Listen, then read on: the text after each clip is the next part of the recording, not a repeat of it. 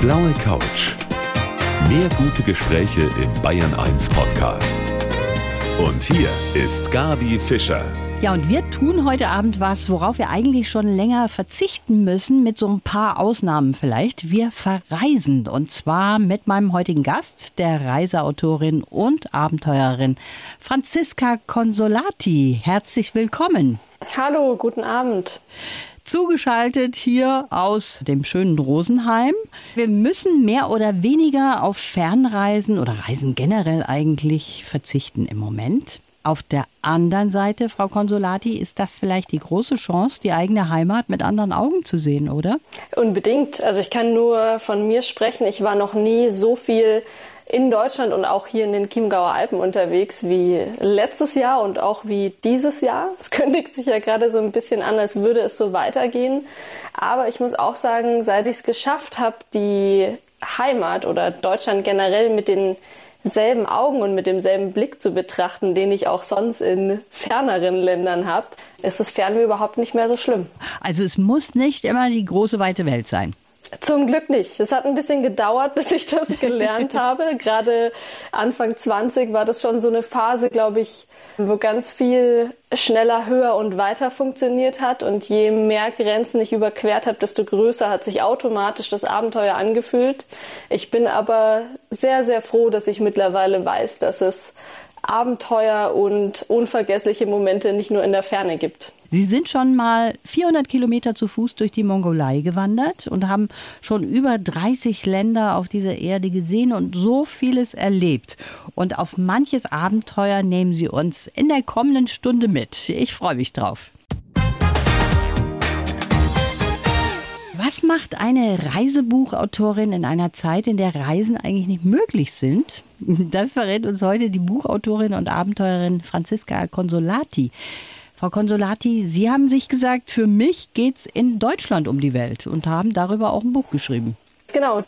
Das Buch ist tatsächlich eine Antwort auf die Frage, die mir mein Verleger in einem ganz persönlichen Telefongespräch gestellt hat. Das war letzten Sommer. Da saß ich auf dem Balkon. Wir haben über Buchideen gesprochen, die gerade nie funktionieren würden. Also mhm. das Gespräch hätte eigentlich ein ganz anderes sein sollen.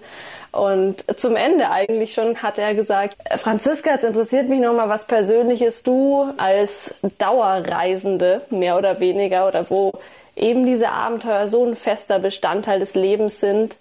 Wie stillst du denn gerade dein Fernweh? Und das Buch ist die Antwort darauf. Nachdem ich mir das Buch angeschaut habe und die Fotos, Sie haben ja sehr viele Fotos da drin, da habe ich mir gedacht, Mensch, ist das tatsächlich Deutschland? Das freut mich. Dann habe ich schon eigentlich das erreicht, was ich schaffen wollte. Mir ging es nämlich auch so, als ich dann anrecherchiert habe, habe ich so viel tolle Fotos und Erlebnisse gefunden und mir auch als Screenshots teilweise auf meinem Computer abgespeichert. Und als ich dann am nächsten Morgen immer diesen Ordner geöffnet habe in der Bilderansicht, dachte ich mir, kann das sein, wirklich? Oder sind mir da noch andere Reisefotos reingerutscht? ja, das ist wirklich so. Sie haben da Tipps zum Beispiel, wo kann ich einen Sternenhimmel wie in der Sahara sehen? Wo ist denn das? Da gibt es vier verschiedene Orte in Deutschland sogar. Vier Sternenparks, die sind ausgewiesen und zertifiziert und gelten als die dunkelsten Orte Deutschlands. Einer davon ist gar nicht weit von meinem Wohnzimmer hier in Rosenheim und auch nicht von dem Studio nämlich auf der Winkelmusalm.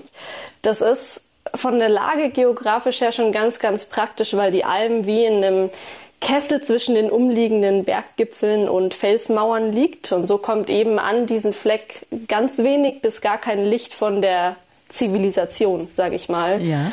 Und als mir vor zwei Jahren ein Freund gesagt hat, übrigens, du musst gar nicht in die Wüste fahren, um die Milchstraße zu sehen. Lass uns mal zu Winkelmusalm gehen, habe ich gesagt. Da sieht man bestimmt schon auch Sterne, aber bitte vergleich den Himmel doch nicht mit dem in der Wüste. Ähm, habe mich aber natürlich überreden lassen. Ich bin dann auch neugierig genug, mit ihm zu Neumond, zur Winkelmusalm gewandert und war baff sprachlos. Und das habe ich dann natürlich auch zugeben müssen. Ich habe tatsächlich die orangenen und lila Schatten in der Milchstraße gesehen. Man hat im Minutentakt eigentlich schon Satelliten über den Himmel fliegen sehen, Sternschnuppen, also wirklich Bilderbuchhimmel wie im Klischee und schöner als einige Himmel, die ich in der Wüste oder in anderen entlegenen Ecken bewundert habe. Das soll schon was heißen. In Deutschland um die Welt heißt Ihr Buch, sehr passend dazu. Und um Sie jetzt mal so ein bisschen kennenzulernen, mache ich einen kleinen Reisefragebogen mit Ihnen. Frau Consolati, wenn Sie einfach mal den Satz vervollständigen, den ich jetzt beginne. Mhm, gerne. Fangen wir mal an. Reisen bedeutet für mich Freiheit und Lernen. Freiheit deswegen, weil es immer die Zeit ist, nachdem ich eine Abwesenheitsnotiz abgespeichert habe, die Zeit, in der keine Termine im Kalender stehen, in der ich einfach spontan sein kann und mich treiben lassen kann. Und lernen, weil ich ganz überzeugt bin, dass ich in einem Monat auf Reisen mehr über mich und die Welt lerne als in einem Jahr am Schreibtisch. Der wichtigste Gegenstand auf Reisen ist für mich mein Notizbuch mit Sekundenkleber. Das sind zwei, genau genommen. Und wofür brauchen Sie den Sekundenkleber? Weil ich ganz, ganz gern ähm, so getrocknete Blumen oder Blätter oder eine Vogelfeder, die ich irgendwie im Staub finde, einklebe von einem besonderen Ort und mich dann hinterher auch Jahre später noch freue, wenn ich eben nicht nur lesen kann, sondern auch noch ein bisschen was zum Anfassen eben von diesen Reisen habe. Das ist eine schöne Idee. Die speziellste Mahlzeit war? Schafsschwanz. Das oh. ist nicht schwer in der Mongolei. Der wird gekocht zum Glück, aber ob es das besser macht, weiß ich ehrlich gesagt nicht. Das war unsere allererste Begegnung mit Nomaden in der mongolischen Wildnis, als wir eben diese 400 Kilometer gewandert sind. Da wird man ziemlich schnell eingeladen, tritt in diese Jurte rein durch so eine ganz kleine Holztür, da muss man immer den Kopf einziehen, also sogar ich und ich bin noch nicht mal 1,70 Meter groß. Und in dieser Jurte lebt dann die ganze Großfamilie zusammen und isst in der Mitte auf dem Boden. Und ich hatte dann noch die Ehre und habe eben dieses eine beste Stück vom ganzen Tier bekommen und das war der Schwanz. Oh, und das nein. kann man sich so vorstellen, das ist wirklich einfach das ganze Tier in Wasser geworfen, ohne Gewürze, ohne Beilagen. Dann köchelt es halt so ein bisschen und das Fett wird matschiger, einfach durch dieses Wasser und der mhm. Schwanz ist wie einen Knödel aus Fett. Sie haben es runterbekommen? ich habe es überlebt. Sie haben es überlebt. Okay, dann kommen wir zum nächsten Satz. Der ungewöhnlichste Schlafplatz war ein Gebetsraum in einem Dorf in Marokko. Das war meine erste Reise mit Felix. Da kannten wir uns ein halbes Jahr und haben auch da ganz, ganz viel Gastfreundschaft erfahren und irgendwann am Straßenrand einen Marokkaner mitgenommen, dessen Auto liegen geblieben war. Und der wollte uns als Dank dafür eben abends zum Essen einladen und hat uns einen Schlafplatz angeboten. Allerdings war das kleine Manko, dass sein Haus gerade eine einzige Baustelle war, wegen Umbau und er dann aber spontan auf die Idee kam, ist kein Problem, wir können einfach nebenan in dem Gebetsraum oder in der Moschee direkt neben den Lautsprechern des Muizins auf dem Boden übernachten. Aha, das war wahrscheinlich dann auch eine unruhige Nacht irgendwo. dann kommen wir zum nächsten Satz. Auf diesen Luxus kann ich auf Reisen nicht verzichten. Auf ein Buch für jemanden, der viel läuft oder auch mit dem Fahrrad fährt und eigentlich jedes Gramm misst. Mhm. Es gibt da Kollegen, die schneiden sich den Stiel der Zahnbürste ab, um Gewicht zu sparen. Ist so ein Buch eher ungewöhnlich, aber ich hatte bis jetzt immer eins dabei. Auch mhm. in Mongolei zum Beispiel. Okay. Zum Reisen, Frau Consolati, hat sie unser Beruf quasi gebracht, nämlich Journalistin. Aber ihre Eltern, die haben diese Leidenschaft eigentlich nie so recht verstanden. Und darüber wollen wir gleich weitersprechen hier auf der blauen Couch. Die Buchautorin Franziska Consolati ist heute mein Gast.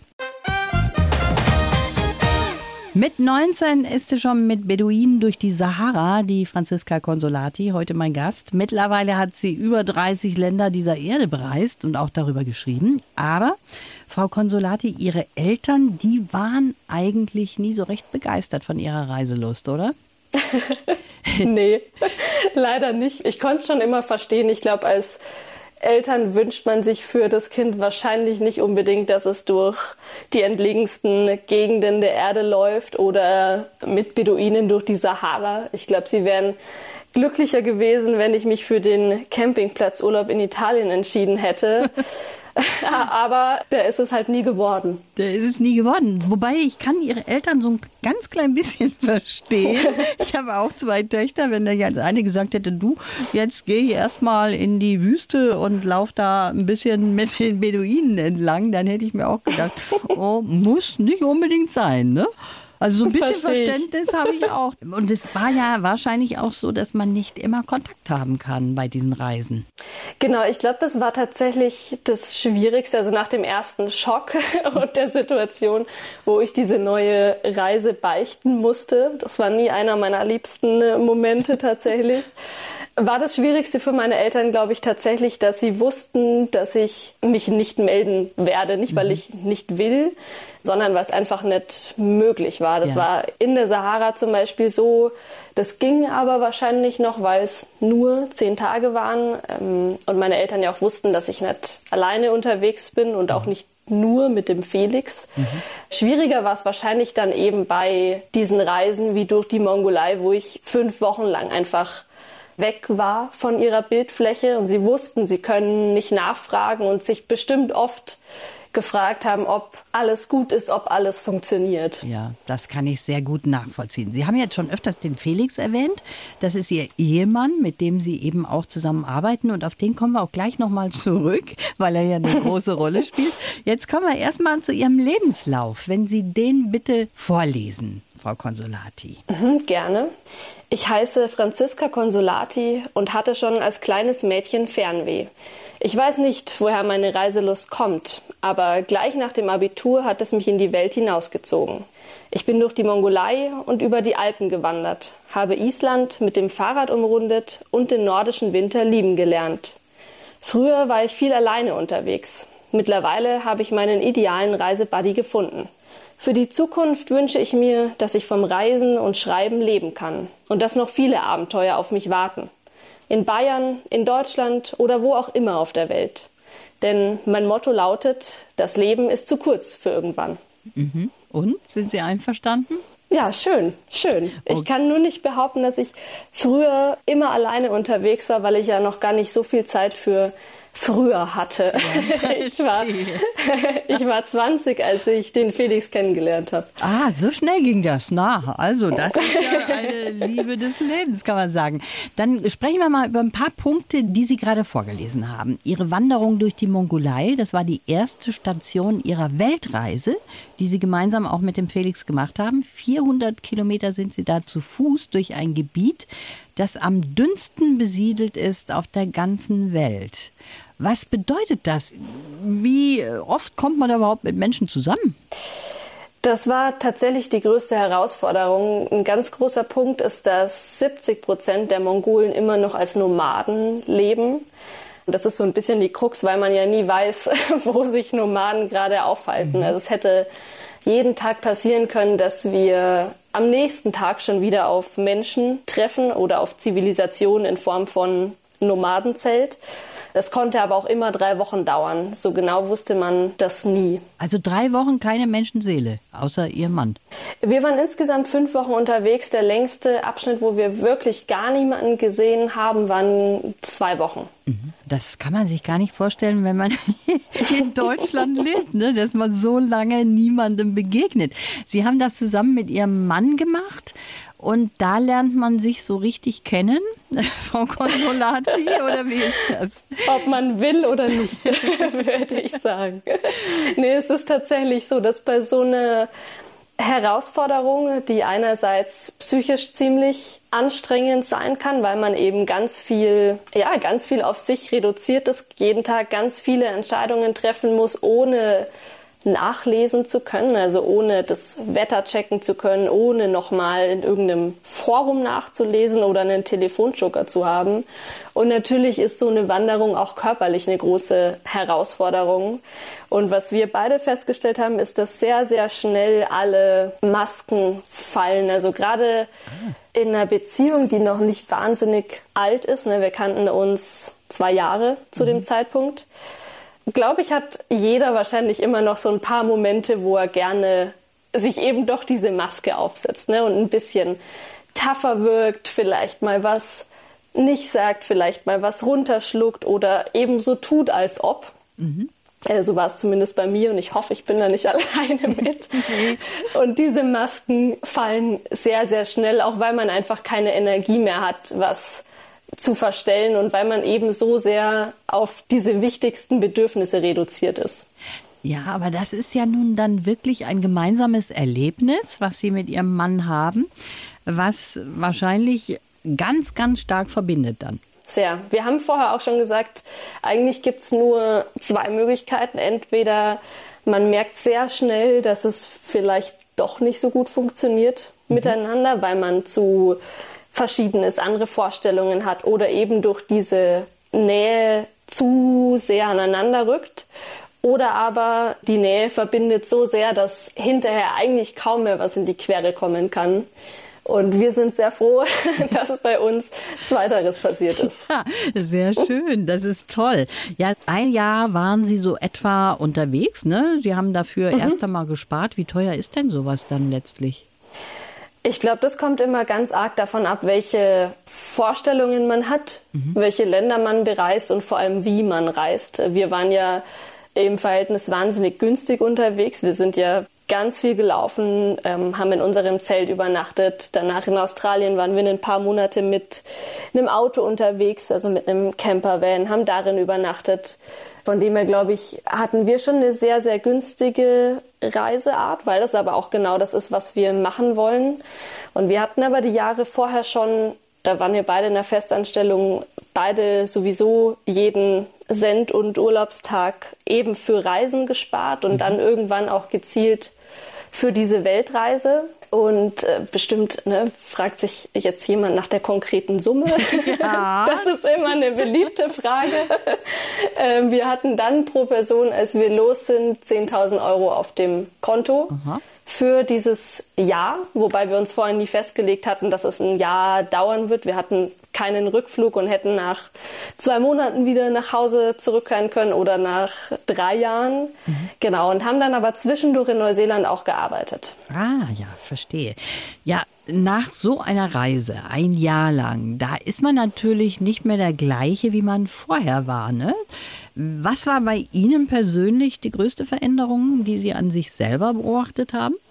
Ich war viel, viel mutiger, würde ich sagen. Also vorher, die Situation gibt es natürlich heute immer noch, aber vorher hatte ich viel öfter Momente, in denen ich mir was nicht zugetraut hatte, in denen ich mich total unterschätzt hatte oder unsicher war.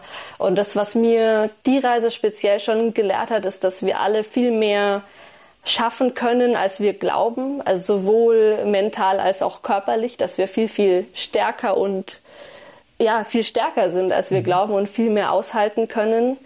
Und in vielen Situationen haben mir die Erfahrungen, also gerade dieses nur Englisch sprechen oder oft auch gar keine Sprache sprechen, weil man eben mhm. Englisch nicht als gemeinsame Kommunikationsebene hat. All diese Begegnungen mit den Menschen in ganz unterschiedlichen Situationen haben mich schon viel offener und selbstbewusster auch gemacht, würde ja, ich sagen. Hat sie also sehr weitergebracht. Ihr Name Consolati, der verrät schon so ein bisschen, das kommt aus dem Italienischen und wie sie in voller Länge heißen, da steckt auch eine schöne Geschichte dahinter. Die hören wir uns gleich mal an.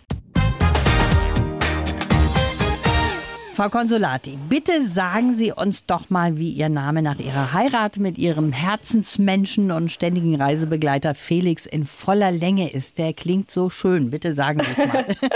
da haben Sie aber schön recherchiert, weil eigentlich lasse ich es ja am liebsten immer bei Franziska Consolati in voller Länge oder eben gemäß Pass heiße ich aber Franziska Gräfin Consolati von und zu Heiligenbrunn und Pauhof. Das ist doch mal ein Ding. Also, hallo. Also, da steckt auch ein Adelsgeschlecht dahinter von Ihrem Mann. Wussten Sie, dass der so einen tollen Namen hat?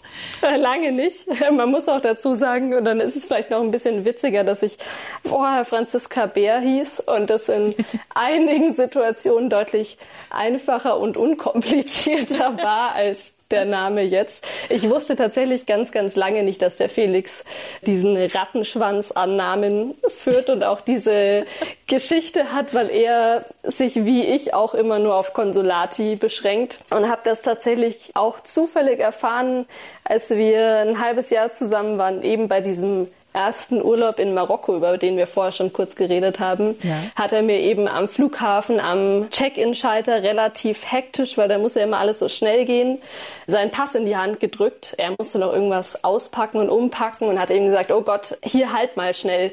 Und ich hatte den Pass in der Hand und wollte mir eigentlich nur das Foto anschauen, weil ich dachte, da gibt es irgendwie eine lustige Erkenntnis. Die viel spannendere Erkenntnis war tatsächlich aber dieser unglaublich lange Name, der in drei Zeilen geschrieben werden musste. also haben Sie zufällig das entdeckt. Ja, ja, und mit diesem Seelenverwandten, mit dem Felix, sind Sie ganz gerne auch mit einem umgebauten Bulli unterwegs. Über die Reisen damit sprechen wir gleich in der nächsten halben Stunde. Mein Gast heute, die Reisejournalistin Franziska Consolati, sagt, was am Ende einer Reise bleibt, das sind nicht die Stempel im Pass, sondern die Erlebnisse im Herzen. Ich finde, das haben Sie sehr schön gesagt, Frau Consolati. Sie haben so viele Länder dieser Erde gesehen. Welches Erlebnis in Ihrem Herzen ist denn für Sie tatsächlich das Schönste? Hm, das ist eine ganz gemeine Frage, sich auf ein Erlebnis zu beschränken, weil mir auch sofort, selbst wenn ich es versuche, ganz verschiedene in den Kopf schießen. Aber das ist ein Nomadenumzug am Ende unserer Mongolei-Wanderung. Es war ein bisschen ein schwieriger Moment. Es war nämlich die letzte Etappe, die schon viel, viel länger gedauert hat, als wir dachten, auch weil das Wetter dann anders war und die Routenführung so nicht möglich war. Und in der Nacht, bevor wir zurück mussten, auch weil unsere Essensvorräte aufgebraucht waren, ist Felix krank geworden. Mhm. Und der nächste Morgen war eben so ein Moment, irgendwo in der Wildnis das nächste Dorf, also unser Ziel für diese Tagesetappe war acht Stunden entfernt. Ähm, man hätte mindestens siebenmal einen Gletscherfluss durchqueren müssen, um dort anzukommen. Und es war ja eine schwierige Nacht und ein schwieriger Morgen für mich, weil ich eben diesen Partner, mit dem ich Entscheidungen zusammentreffen konnte und mit dem ich mir auch die Kraft immer geteilt habe, plötzlich eben dafür nicht hatte. Ne? Der mhm. lag mit Fieber und Schüttelfrost im Zelt und ich war plötzlich für uns beide auf mich allein gestellt. Und wie es aber ganz oft auf Reisen oder im Leben generell ist, ist in dem Moment was passiert, was irgendwie all diese Kraftreserven, die so leer waren, wieder aufgefüllt hat. Ich stand nämlich gerade mit meiner Zahnbürste im Mund mhm. vor unserem Zelt und habe überlegt, wie um Himmels Willen ich mich, unsere Rucksäcke und den Felix durch diese Flüsse in dieses Dorf bringen soll, mhm. als nach und nach immer mehr Tiere auf mich zugaloppiert sind. Also links an dem Felshang zum Beispiel sind hunderte Ziegen über die Klippen geschlittert, es kamen riesige Yaks auf mich zugerannt, Pferde, irgendwelche Schreie von Menschen haben durch dieses enge Tal gehallt. Und schneller als wir gucken konnten, Felix ist dann auch aus dem Zelt gekrochen, standen wir inmitten von diesem Nomadenumzug. Mhm. Und da muss man jetzt vielleicht wissen, die Nomaden in der Mongolei ziehen in der Regel zweimal im Jahr um. Einmal im Frühjahr nach dem Winter und einmal im Herbst kurz vor dem Winter. Und zwar mit Sack und Pack. Ne? Also mhm. mit all ihren Zelten, all ihren Tieren, vielleicht noch den Nachbarfamilien. Äh, manche haben irgendwie noch eine Satellitenschüssel auf dem Dromedar hinten dabei. Und es ist echt ein riesen Zirkus. Aber in einem Land, das viereinhalb Mal so groß ist wie Deutschland, diesen einen Umzug abzupassen, mhm. Ist ja eigentlich ein Sechser im Lotto. Ja. Und trotzdem ist uns genau dieser Sechser im Lotto gelungen. Und das ist tatsächlich wenn ich mich entscheiden muss, ja. eins der schönsten Reiseerlebnisse bisher. Das ist schön, das haben Sie auch toll geschildert jetzt. Da haben Sie uns sehr schön mitgenommen. Jetzt ist das ja so, dass wir durch diese weltweite Pandemie auch mal gezwungen sind, über vieles, auch das, was wir in Bezug auf Reisen als normal empfinden, mal nachzudenken. Ja, dieses Stillhalten im Moment, das tut natürlich der Umwelt eigentlich sehr gut. Denn Fernreisen, Umweltschutz und Nachhaltigkeit, das passt ja nicht unbedingt zusammen. Sie selber, Sie sind schon jemand, der sehr auf Umweltschutz und auch Nachhaltigkeit pocht. Auf der anderen Seite sind die Fernreisen ja nicht dazu jetzt passend gerade, ne? Mhm. Das ist ein ganz, ganz spannendes Thema und auch kein einfaches, mit dem ich mich echt schon seit Jahren auseinandersetze, weil aus meiner Sicht mehrere Punkte irgendwie mit einspielen. Also klar, wenn man rein den CO2-Fußabdruck berechnet, dann sind alle Reisen, egal ob sie nah oder fern sind, mhm. auf keinen Fall förderlich für Umwelt und Klima. Andererseits ist eben allein dessen sehr eingeschränkter Blick und so funktioniert ja irgendwie unsere Welt auch nicht. Das heißt, es gibt Punkte oder es gibt Themen, die auch ganz nah mit Umweltschutz zusammenhängen, zum Beispiel der Artenschutz, mhm. zum Beispiel speziell in Afrika, das ist eigentlich immer ein ganz schönes Beispiel, der nur wegen Tourismus und Reisen funktioniert. Ne? Also alle Nationalparks in Afrika zum Beispiel, die finanzieren sich ja nur durch das Geld von Touristen und gäbe es die nicht, würden die Tiere eben nicht dafür am Leben gehalten werden, sondern zum Beispiel gewildert werden, mhm. wie es ja leider immer noch viel passiert, aber auch schon viel schlimmer war in den vergangenen Jahrzehnten. Ähm, und das sieht man auch jetzt oder das hat man letztes Jahr ganz gut erkannt und das war auch groß ein Thema, dass gerade die Pandemie einerseits sehr, sehr gute Auswirkungen auf die Umwelt hat, weil eben viel weniger Menschen sich in der Natur bewegen oder gerade weniger Massen unterwegs sind. Andererseits gab es aber gerade von vielen Artenschutzprojekten oder Nationalparks laute Hilfeschreie, weil sie ihr Personal, ihre Ranger nicht mehr bezahlen konnten und eben wieder die Wilderer mhm. überhand genommen haben. Ja. Und da ist dieses Stichwort sanfter Tourismus, der auch jetzt immer wieder genannt wird, ne, dass das eventuell die Zukunft ist. Wir müssen ja, das müssen wir auch sagen, mit Corona irgendwie leben in Zukunft. Das ist auch nicht weg, wenn wir alle durchgeimpft sind. Haben Sie sich denn schon mal Gedanken gemacht, wie es weitergeht für Sie als Reiseautorin und Abenteuerin? Sie leben leben ja sozusagen vom Reisen. Ne? Genau, ähm, die Gedanken habe ich mir jetzt aber nicht erst seit letztem Jahr gemacht, mhm. sondern eben schon vorher. Und was sich bei uns ganz stark verändert hat, ist einerseits eben das Bewusstsein und das führt dazu, dass wir eben nicht mehr mehrmals im Jahr wegfliegen oder wie wir es vor einigen Jahren noch gemacht hatten, hatten wir meistens eine Reise im Frühjahr, die irgendwie zwei, drei Wochen ging und oft eine Flugreise war. Und dann hatten wir oft noch eine im Sommer oder Herbst, die länger ging, aber wieder eine Flugreise war. Und sowas hat sich bei uns tatsächlich vorher schon geändert, dass wir schon immer noch diese Fernreiseträume haben oder diese Abenteuer, die eben von uns entfernt weiter weg sind, aber viel gebündelter und bewusster stattfinden. Das heißt, die Flugreisen werden reduziert und finden eben nur sehr, sehr punktuell für ausgewählte Reiseziele statt. Und davon abgesehen sind wir jetzt eben mehr in Europa unterwegs oder jetzt auch in Deutschland unterwegs oder eben viel in den Alpen vor unserer Haustür. Mhm.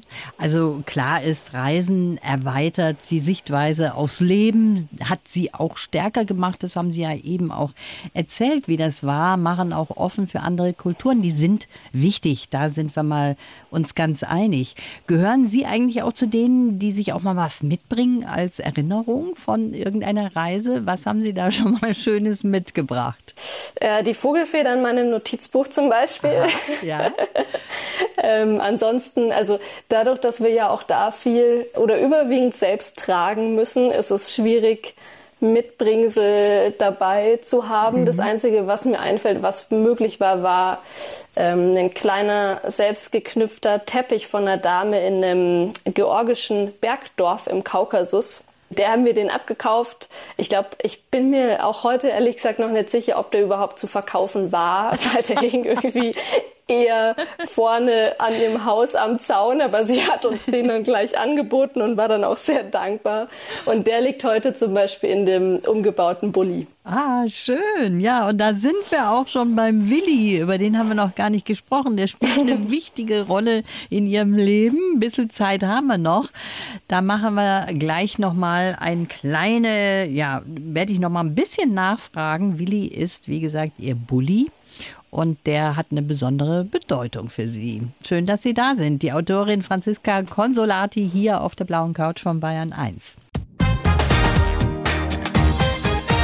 Wer ist denn eigentlich dieser wichtige Willi? Das will ich jetzt noch von meinem heutigen Gast, der Reisejournalistin Franziska Consolati, auch wissen. Da steckt dahinter ein Bulli, den Sie zusammen mit Ihrem Vater ausgebaut haben? Ganz genau. Felix war auch noch dabei in unserem Gespann und auch meine Mama oft aktiv. Mhm. Der Traum vom eigenen Bulli hat sich tatsächlich in Australien ergeben. Bei dieser Reise über 6000 Kilometer durchs Outback und die Wüsten im Zentrum, da hatten wir ein ganz, ganz großes Gefühl der Freiheit und es war unser erster Trip generell mit einem Campervan. Und da haben wir eben dieses Gefühl lieben gelernt, äh, nicht nur das Fenster immer unten zu haben, der Fahrtwind kommt nach drinnen und bringt irgendwie diese Freiheit mit rein. Wir müssen nichts planen, sondern bleiben abends einfach dort stehen, wo es schön ist und können da übernachten und haben so ein ganz gemütliches Zuhause für unterwegs, das nicht irgendwann anstrengend oder unbequem wird, im Gegensatz zum Zelt zum Beispiel, das muss ich auch sagen. Und da haben wir uns die Frage gestellt, dieses Lebensgefühl irgendwie und diese Freiheit, die mit dem nach unten gekurbelten Fenster reinkommt, die gibt's doch bestimmt nicht nur in Australien. Mhm. Und in vielen Gesprächen ist dann eben unsere Überzeugung entstanden, dass man sich dieses Gefühl, das wir da im Outback hatten, eigentlich überall auf der Welt hinholen kann, eben auch nach Hause auf den heimischen Wanderparkplatz, wenn man so will. Und haben in Australien gesagt, wenn die Zeit passt und wenn wir es umsetzen können, dann bauen wir uns auch zu Hause eben nach dem australischen Vorbild einen eigenen Bus aus. Und das haben wir uns mit Willi vor zwei Jahren erfüllt. Mhm. Und was haben Sie jetzt mit Willi vor? Was haben Sie sich für Reisen vorgenommen mit dem? ja, der ist eigentlich gar nicht der Partner für die größten Reiseabenteuer unbedingt. Also die werden bestimmt entstehen. Aber der ist eigentlich vor allem der Partner oder das Mittel für, ja, für die kurzfristige Freiheit, mhm. würde ich es mal nennen. Also der, mit dem wir auch an einem Donnerstagabend noch rausfahren und eine Übernachtung irgendwo einbauen. Das ist der, mit dem wir für ein Wochenende in den Bergen unterwegs sind und diese ganz kurze Auszeit plötzlich ganz groß wirkt. Und eben, ja, zu Hause für spontane Abenteuer, überall. Mhm. Und das kann wirklich vier Kilometer von unserer Wohnung entfernt sein. Da geht es gar nicht darum, möglichst weit weg zu sein oder möglichst abgelegen, sondern eben viel mehr um dieses Gefühl, draußen zu sein, im Gras zu sitzen, abends die kleine Lampe anzumachen und morgens die Schiebetür wieder knallen zu hören, wenn einer raus muss. Das finde ich total toll, dass Sie das so auch empfinden, nachdem Sie ja so wahnsinnig aufregende Reisen auch gemacht haben und so vieles gesehen haben. Sie haben ja wahnsinnig viele Eindrücke auch schon von Reisen mitgebracht nach Hause und trotzdem sagen Sie, Mensch, bei uns ist es auch schön. Dafür muss man gar nicht so weit wegfahren, um auch mal den Kopf frei zu kriegen. Gerade deswegen wahrscheinlich sogar. Also irgendwann merkt man eben, dass das, was die Reisen ausmachen, entweder die Begegnungen mit der Kultur oder mit den Menschen sind oder aber eben auch das Gefühl, das man an bestimmten Orten hat oder weil man vielleicht den Tag doch ein bisschen anders gestaltet als zu Hause und sich eben doch mal aufrafft, schon zu Sonnenaufgang auf dem Gipfel zu sein und nicht irgendwie erst gemütlich ab 9 Uhr oder weil man die Musik lauter aufdreht und am Ende ist jeder Bergsee eben ein Bergsee, egal wo auf der Welt. Und da kann eben der Bergsee bei uns zu Hause oder sogar in den Chiemgauer Alpen genauso schön sein wie einer im Kaukasusgebirge, weil man eben genau das gleiche Gefühl hat. Sie zieht es immer wieder weg, aber Heimat, das ist schon auch sehr wichtig für Sie, immer wieder zurückkommen zu können. Auf jeden Fall. Und ich bin auch sehr, sehr glücklich, dass ich mich jetzt in Rosenheim sehr zu Hause fühle, zum Beispiel, dass wir hier ganz tolle Nachbarn, eine ganz tolle Hausgemeinschaft haben, dass wir Freunde eben haben, die wir oft sehen können. Jetzt gerade eben weniger natürlich mhm. als normal, aber wenn wir von normalen Jahren ausgehen und es ist tatsächlich ein wahnsinnig schönes Gefühl, unterwegs zu sein und sich zu freuen, danach wieder nach Hause zu kommen. Das kann man dann auch viel mehr genießen, wenn man unterwegs war.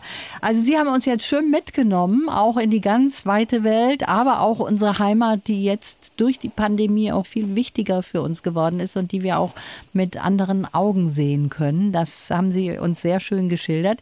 Ich wünsche Ihnen, dem Felix und natürlich auch dem Willi alles Gute in Zukunft und schöne weitere Reisen.